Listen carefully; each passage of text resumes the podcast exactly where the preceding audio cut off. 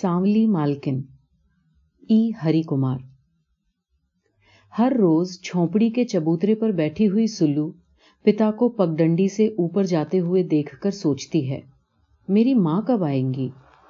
کل رات اس نے سپنے میں ماں کو پھر دیکھا۔ ماں نے پاس آ کر سلو کو گلے سے لگایا۔ ہر روز وہ وہی سپنا دیکھتی ہے۔ ماں آتی ہے، اسے گلے سے لگاتی ہے، گود میں بٹھاتی ہے، اس کے بالوں کو سہلاتی ہے۔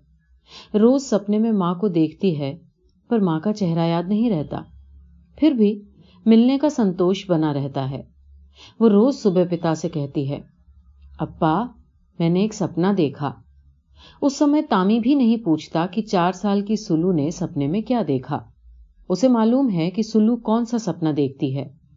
وہ روز ایک ہی سپنا تو دیکھتی ہے اور کام پر جاتے سمے یاد دلا دیتی ہے کہ وہ ماں کو واپس لانے کی یاد رکھے۔ ہر روز ایسے ہی صبح ہوتی ہے۔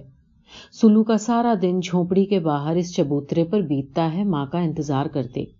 اکیلے کھیلتے ہوئے، بھوکھے پیٹ تو کبھی کبھی کانجی پی کر، دیر تک شام ڈھلے پتا کے کام سے واپس لوٹنے تک۔ مالک کی حویلی کے سامنے کڑی دوپہر میں تپتے ہوئے سورج کے نیچے تامی کھڑا ہے۔ دور چھایا دار وکش اسے ہاتھ ہلا کر اپنی اور بلاتے ہیں، لیکن تامی کو زمیندار کا انتظار ہے۔ وہ بار بار کھڑے ہو کر اوپر دیکھتا ہے اور بیٹھ جاتا ہے۔ آدھے گھنٹے کے کٹھن انتظار کے بعد زمیندار کا نوکر سندیش دیتا ہے۔ مالک سے آج ملاقات نہیں ہوگی۔ تامی بنا ملاقات کیے کیسے چلا جائے؟ جب تامی کی پتنی زمیندار کے گھر آئی تھی تو یہ طے ہوا تھا کہ قرض کے پیسے واپس کرتے ہی وہ پتنی کو گھر واپس لے آئے گا۔ لیکن ایسا ہو نہیں پایا۔ آج بھی تامی کے ہاتھ خالی ہیں۔ دو ہزار روپے کا قرض لیا تھا اس نے۔ دو ہزار روپے وہ کہاں سے لائے؟ اور اس کا بیاج؟ وہ تو اسے معلوم بھی نہیں کہ کتنا ہوگا۔ پھر بھی وہ زمیندار سے پوچھنا چاہتا ہے کہ کیا ایک ہفتے کے لیے وہ اپنی پتنی کو گھر لے جا سکتا ہے؟ وہ اس طرح کی زندگی سے تنگ آ گیا ہے۔ باہر کھڑے ہوئے تامی اندر دیکھ سکتا ہے۔ پورو کے دوار سے بھیتر اندھیرا ہے۔ اندھیرے کے اندر سے مالکن باہر آئی اور تامی کو کھڑے دیکھ کر پوچھا، تامی، یہاں کیسے کھڑے ہو؟ ایسے ہی مالکن، تمہیں گابھن نندنی گائے دی تھی۔ سنا ہے ہفتے بھر پہلے بیائی ہے، اس کو واپس کب کر رہے ہو؟ دو دن بعد وید نے ایک دوا دینے کو کہا ہے، اس کے بعد نندنی کو واپس کر دوں گا۔ تامی نے جواب دیا، اسے جلدی واپس کر دو، ہر کسی کو دودھ چاہیے۔ ٹھیک ہے مالکن اس کے بعد بھی تامی کھڑا ہی رہا۔ مالکن نے پوچھا، اب کیا چاہیے؟ تامی کچھ نہیں بولا۔ منہ جھکا کر سر کھجانے لگا۔ مالکن نے پھر پوچھا، بولو تامی، کیا بات ہے؟ حضور، میں نے لکشمی کے بارے میں مالک سے کہا تھا۔ یہ سنتے ہی مالکن منہ پھلا کر بنا کچھ جواب دیے اندر چلی گئی۔ تامی نے اسے گھر کے اندھیرے میں گم ہوتے ہوئے دیکھا۔ وہ ہر روز تامی اور اس کی بیٹی کے لیے کھانے کا کچھ سامان دیتی ہے، لیکن آج اس نے وہ بھی نہیں دیا۔ اب تامی کیا کرے؟ کیا واپس گھر لوٹ جائے؟ سلو ماں کے بارے میں پوچھے گی تو وہ کیا جواب دے گا؟ پھر کسی اور دن کا وعدہ کرنا ہوگا۔ یہ سوچتے ہوئے تامی بھاری قدموں سے دھیرے دھیرے گھر لوٹ پڑا۔ حویلی کی دوسری منزل سے دو آنکھیں گھنے پیڑوں کے بیچ سے گزرتے ہوئے تامی کا پیچھا کرتی ہیں۔ جب تک وہ آنکھوں سے اوجھل نہیں ہو جاتا۔ اس کے بعد لکشمی نیچے آ کر دوپہر کے بھوجن کے لیے زمیندار کی پرتیشا کرتی ہے۔ پان میں لونگ، الائچی، کتھا، چونا، سب سجا کر بیڑا بناتی ہے۔ اسے کرینے سے پیتل کی تھالی میں سجاتی ہے۔ بستر کی چادر بدلتی ہے، تکیے کا کھول بدل کر ٹھیک سے لگاتی ہے۔ کپڑے بدل کر سجتی سنورتی ہے اور گلاب جل سے سواست ہو کر زمیندار کی پرتیشا کرتی ہے۔ کبھی وہ کھڑکی پر کھڑی ہوتی ہے تو کبھی فرش پر بیٹھتی ہے۔ کبھی کھیت اور پیڑوں کی اور دیکھتی ہے اور کچھ وچار اس کے من کو متھنے لگتا ہے۔ اب تک اس کا پتی گھر پہنچ گیا ہوگا۔ سلو نے اپنی ماں کے بارے میں ضرور پوچھا ہوگا۔ تامی نے پھر سے اگلی بار کا وعدہ کیا ہوگا۔ پھر سلو نے کیا جواب دیا ہوگا؟ کھٹ کھٹ کھٹ۔ لکشمی کھڑی ہو جاتی ہے۔ پدچاپ نزدیک آتی ہے۔ دروازہ کھلا ہے۔ زمیندار آتا ہے اور دروازہ بند کر کے سٹکنی چڑھا دیتا ہے۔ ویشٹی کو اتار کر کھونٹی پر ٹانگ دیتا ہے اور سنان کرنے چلا جاتا ہے۔ لکشمی پلنگ کے پائتانے پر بیٹھ کر پان بنا رہی ہے۔ زمیندار کہتا ہے، تامی، آیا تھا۔ لکشمی چپ رہتی ہے۔ تمہیں پتا ہے وہ کس لیے آیا تھا؟ ہم، تم سوچتی ہو میں تمہیں بھیج دوں گا۔ لکشمی چپ چاپ زمیندار کے سینے پر ہاتھ پھیرتی ہے۔ اس کی شیامل انگلیاں زمیندار کے گورے سینے پر بالوں کو سہلاتی ہے۔ وہ لکشمی کو آلنگن میں لیتے ہوئے پاس بیٹھنے کی جگہ بناتا ہے۔ لکشمی کو پان کی سگندھ پسند ہے۔ پان کے ساتھ ملی جلی زمیندار کے شریر کی گند لکشمی کو آکرشت کرتی ہے۔ لکشمی کے کومل شریر کا اسپرش کرتے ہوئے وہ پان کا رس نگل کر کہتا ہے، تمہیں معلوم ہے میں نے تامی کو دو ہزار روپے دیے ہیں۔ ہوں لکشمی صرف اتنا ہی بولتی ہے۔ زمیندار کو یہی پسند ہے۔ ایسا نہ کرنے پر وہ ناراض ہو سکتے ہیں۔ پر اس سمے وہ ہنکاری دینا بھول گئی۔ اس کے دماغ میں پرانا درشیہ گھومنے لگا ہے۔ حویلی کے باہری آنگن میں وہ تامی کے پیچھے ڈرتی ہوئی کھڑی ہے۔ زمیندار دوسری منزل کے جنگلے کو چھوڑ کر نیچے آتا ہے اور لکشمی سے پوچھتا ہے، میری بات تمہیں یاد ہے؟ لکشمی کہتی ہے ہوں جب تم دو ہزار روپے بیاج کے ساتھ واپس کرو گے، اس سمے سے واپس لے جانا۔ تامی نے اپنے کندھے پر گمچھے کو ٹھیک کرتے ہوئے، دھوتی کے چھوڑ سے منہ کو ڈھکتے ہوئے سر کو جھکا کر کہا جی حضور۔ پھر اس نے لکشمی سے پوچھا تھا، تمہارا نام کیا ہے؟ لکشمی، اس نے کہا تھا، ٹھیک ہے، دکشن میں رسوئی کے پاس جاؤ، وہاں مالکن ہوں گی۔ لکشمی کے لیے ماحول پریچت تھا۔ دھان کوٹنا، اڑانا۔ انیک نوکر نوکرانیاں اس کام میں لگے ہوئے تھے۔ لیکن اس کی اس سمے پرستھتی الگ تھی۔ وہ مزدوری کرنے نہیں آئی تھی۔ وہ بندھوا تھی۔ اسے ان کی ہنکاریں ان کے چہرے اور ہاؤ بھاؤ روچیکر نہیں لگے۔ نہ ہی ان لوگوں کو لکشمی کا اس پرکار آنا اچھا لگا۔ دوپہر میں وہ انیہ مہیلاؤں کے ساتھ بھات اور کانجی کھانے بیٹھی۔ شام کے سمے بھی سبھی کامگار عورتیں اپنی دہاڑی لے کر چلی گئیں۔ لکشمی اکیلی رہ گئی۔ اسے اپنے پتی اور بیٹی کی یاد آنے لگی۔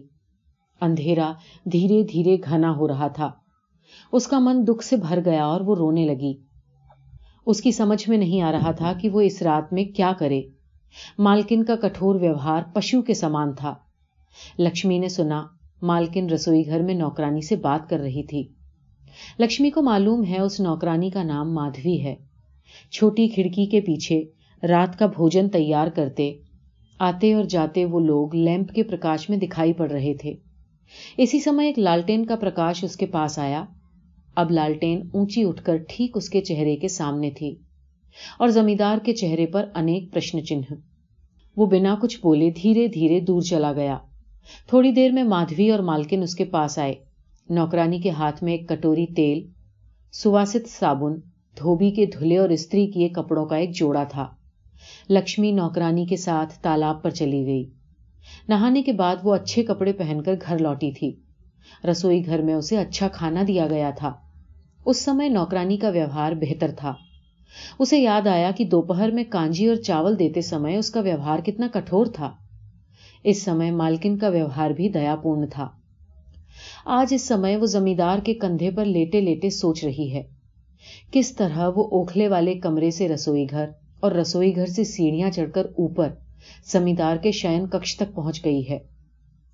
دن، مہینے، سال دھیرے دھیرے بیتتے گئے ہیں۔ وہ دھیرے دھیرے اس ماحول کی ابھیست ہوئی ہے۔ اسے یہ بھی یاد نہیں کہ وہ کون ہے۔ کبھی کبھی اسے انبھو ہوتا ہے کہ میرا پتی، میری بیٹی، میرا گھر میرا انتظار کر رہے ہیں۔ کیا اس کے جیون کا کوئی ارتھ ہے؟ ہوں اچانک اس تندرا سے باہر آ کر وہ جواب دیتی ہے۔ میں اپنی بیٹی کو دیکھنا چاہتی ہوں۔ ہوں ایک بھاری آواز کے ساتھ زمیندار حامی بھرتا ہے۔ اگلی صبح رسوئی گھر میں لکشمی کو زمیندار کے لیے چائے بناتے سمے مالکن نے بتایا، آج تمہاری بیٹی آئے گی؟ اچھا۔ وہ کہتی ہے۔ زمیندار نے تمہیں نہیں بتایا؟ نہیں مالکن۔ تامی کو کسی سے سندیش بھیجا تھا۔ بیٹی سے ملے بنا بہت سمے بیت گیا۔ دو سال یا تین سال۔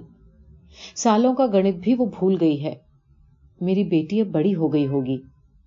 لکشمی چائے لے کر زمیندار کے کمرے میں چلی گئی۔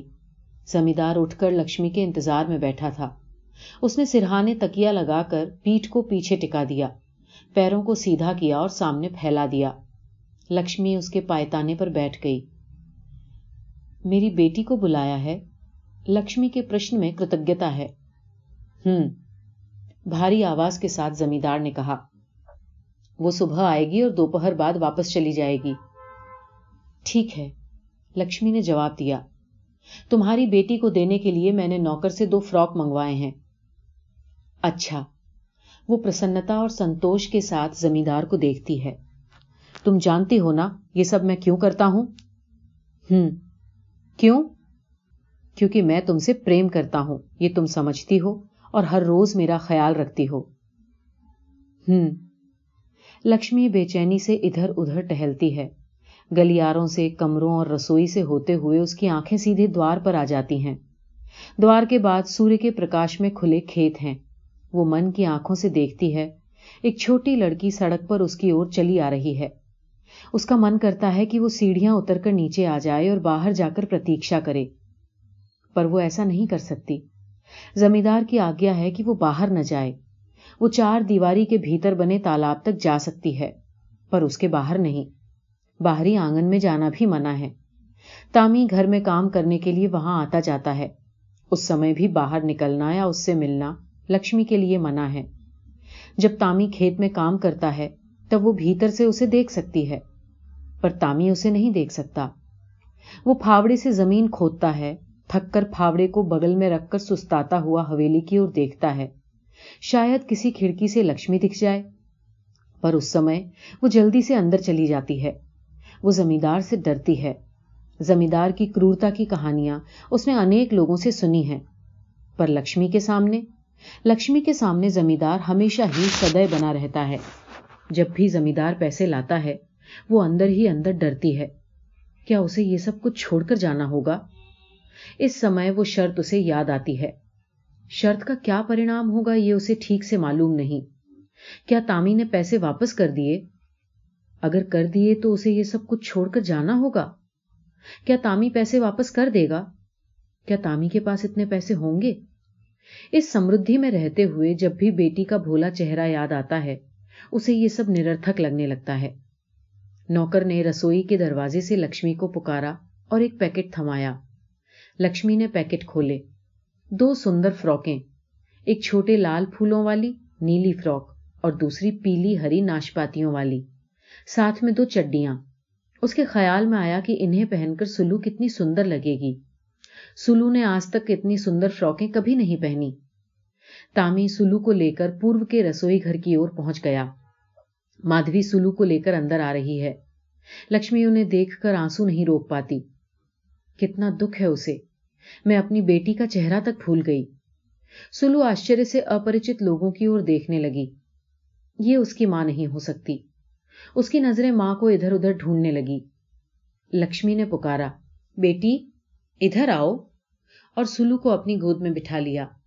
سلو آشچر سے لکشمی کو دیکھنے لگی اور سوچنے لگی، یہ اچھے کپڑے پہننے والی، تیل اور صابن سے مہکنے والی عورت کون ہے؟ اس نے تو ایسی ٹھاٹدار عورت پہلے کبھی نہیں دیکھی۔ اسی سمے مالکن نے اندر آ کر لکشمی سے پوچھا، تمہاری بیٹی آئی؟ سلو ڈر گئی، اس کی ماں کہاں ہے؟ اسے یہ عورت نہیں چاہیے، اسے صرف اپنی ماں چاہیے۔ اسے وہاں کھانے کی اچھی اچھی چیزیں ملی پر کھاتے ہوئے بھی وہ یہ سوچتی رہی کہ یہ سب کون ہے؟ میری ماں کہاں ہے؟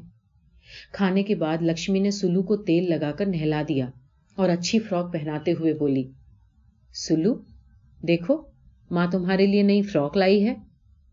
سلو یہ سن کر خوش ہو گئی، پر اس کی ماں ہے کہاں؟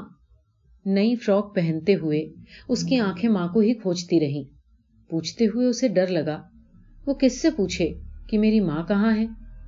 شام کا سورج ڈھلتے ہی منڈیان کھیت کے سائے لمبے ہونے لگے۔ کھیت کے سامنے کارکن پہاڑ ہے۔ اس سمے اس کے پیڑوں پر چڑیا لوٹنے لگی دھان کوٹنے والی عورتیں بھی گھر جانے لگی کھیت کے بیچ بنے جھونپڑوں میں روشنی جل گئی ہے۔ مزدوروں نے سوکھی پتیوں کو اکٹھا کر کے آگ لگا دی ہے۔ اندھیرے میں دھوئیں کے اس اور کھڑا تامی سلو کا انتظار کر رہا ہے۔ نوکر تامی سے باتیں کرنے لگتا ہے۔ زمیندار نے سلو کے لیے دو فراک منگوائے ہیں۔ تمہاری پتنی قسمت والی ہے۔ یہاں آرام سے ہے۔ اسے واپس مت بلاؤ۔ بعد میں تمہاری بیٹی بھی یہیں آ جائے گی۔ تامی کوئی جواب نہیں دیتا۔ صرف سوچتا ہے۔ میں کیا کہوں؟ دو ہزار روپے اور اس کا بیاج میں کیسے چکاؤں گا؟ نہ میں کبھی پیسے چکا پاؤں گا، نہ کبھی لکشمی لوٹے گی۔ کھیتوں کے بیچ بنی میڑوں پر سے گزرتے نوکر نوکرانیوں کے بیچ اسے ایک نوکرانی کے ساتھ سلو دکھائی دی۔ وہ زور زور سے بات کر رہی تھی۔ دوڑ کر پاس آئی۔ تامی نے اسے گود میں اٹھا لیا۔ نوکرانی نے ایک چھوٹی تھیلی میں دو فروکیں تامی کو پکڑا دی بولی، تمہاری بیٹی کے لیے اپہار میں دی ہیں۔ تامی نے سلو کو چوما اور پوچھا، ماں کو دیکھا؟ ماں؟ سلو آشچر سے بولی، میں نے ماں کو نہیں دیکھا۔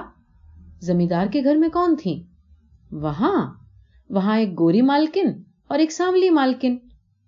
پھر ذرا سا رک کر بولی، وہ ساملی مالکن بہت اچھی ہے، اس نے مجھے یہ فراک دی ہے۔ وہ تمہاری ماں ہے۔ نہیں، وہ میری ماں نہیں ہے، وہ زمیندارن ہے، ساملی مالکن۔ اور سلو چپ ہو گئی۔ کچھ سوچنے لگی۔ تامی دیا جلا رہا ہے۔ دیپک کی روشنی میں سلو کا چھوٹا سا چہرہ چمک رہا ہے۔ اس سمے بھی سلو کچھ سوچ رہی ہے۔ بہت سی باتیں سلو کے چھوٹے سے دل میں بار بار آ رہی ہے۔ وہ سوچ رہی ہے کہ یہ ساملی مالکن کون ہے وہ مجھے پیار کیوں کرتی ہے اور میرے لیے فراک کیوں خرید کر لائی؟ ان سوالوں کے جواب سلو کو نہیں معلوم۔ وہ دھیرے سے پکارتی ہے۔ اپا، کیا ہے بیٹی؟ اپا میری ماں کب آئے گی؟